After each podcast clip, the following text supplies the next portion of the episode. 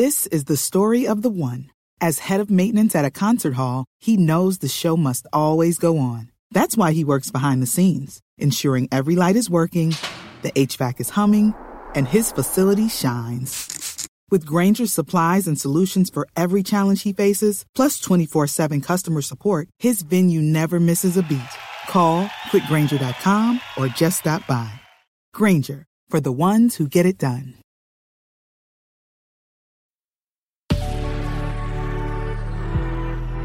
Good risings. I'm Liz Earnshaw, and this is Hash It Out. This week, we are talking about a concept called the fatally flawed marriage. This is a concept that was created by Dr. Barry McCarthy through his research with sex and relationships. What Dr. Barry McCarthy found is that in relationships that tend to be unsalvageable, there is usually one or more of the following three elements: a broken respect bond, a broken trust bond, or a broken intimacy bond. Today, I want to talk to you a little bit about what it is to have a broken respect bond. A broken respect bond is when the bond of respect between two people is destroyed because a partner realizes that their spouse or their partner misrepresented crucial facts or lied about their intentions. I can think about a few common examples of this that I've seen in my own practice with couples. One really big example of this has to do with kids. So this is the example where one person at the beginning of a relationship says, I really want kids, and the other person doesn't actually want kids, but they say that they do.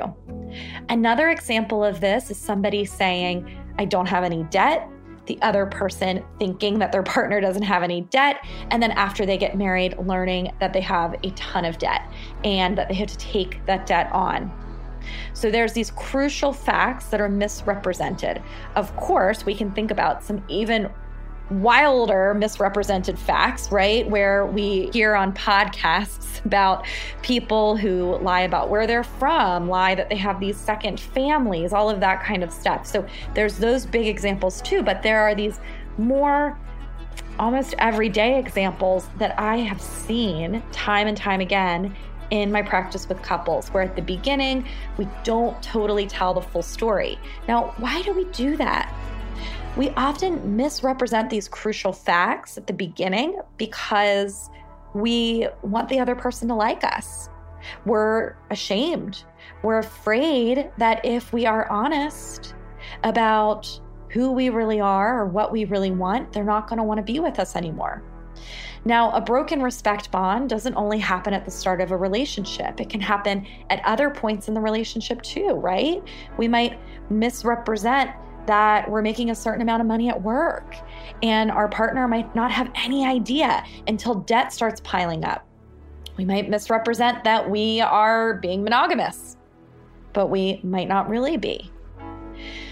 So these can happen throughout a relationship. Now, if you're at the start of a relationship, I want to caution you against withholding information because you're afraid the other person's not going to like you. The reality is that if you withhold it now, at some point it's going to come out anyway. And it's going to come out in a way that breaks a bond.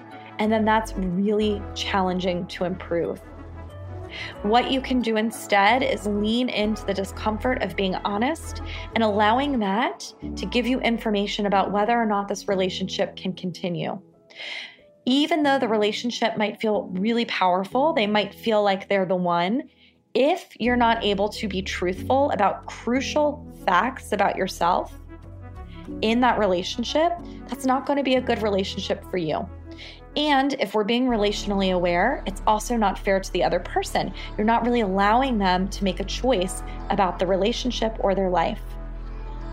Now, if you are someone who misrepresented something at the beginning, or you've misrepresented something recently, and you're ready for that to be taken care of, being able to bring it up yourself is a way better path forward than the other person finding it out. What we know is that when people are betrayed, They tend to recover more if their partner shared the betrayal with them first than they do if they found it on their own. And it makes sense, right? Because if I don't know if you're going to come to me with uncomfortable information, then I can't trust you. If the bond has already been broken, the bond of respect, and your partner's having a hard time feeling respected by you because of misrepresented information, then you really have to think about this as trust recovery. You have to think about this as betrayal recovery. And I talk about this a little bit in my book, but what is it that you are going to need to do to rebuild trust? You're going to have to ask your partner, and your partner, or if you're the one that is trying to rebuild trust with somebody, you're going to have to be really clear about what the other person needs to do to rebuild your trust. So it's a lot of work, but if both people are willing to do that work, there can sometimes be improvement. Willingness, though, is the key word. You need that willingness in order to heal and move forward. Tune in tomorrow, because tomorrow I am going to be talking about broken trust bonds.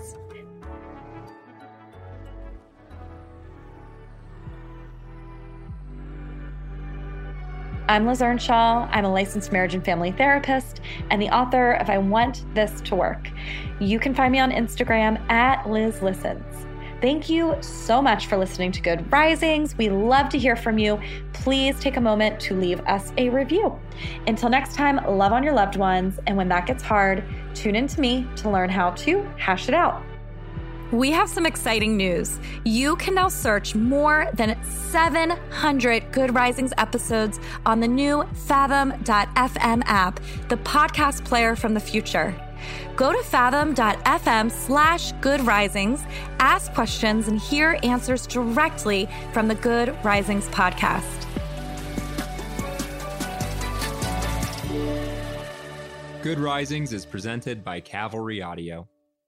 Say goodbye to your credit card rewards. Greedy corporate mega stores, led by Walmart and Target, are pushing for a law in Congress to take away your hard-earned cash back and travel points to line their pockets. The Durbin-Marshall credit card bill would enact harmful credit card routing mandates that would end credit card rewards as we know it. If you love your credit card rewards, tell your lawmakers, hands off my rewards. Tell them to oppose the Durbin-Marshall credit card bill.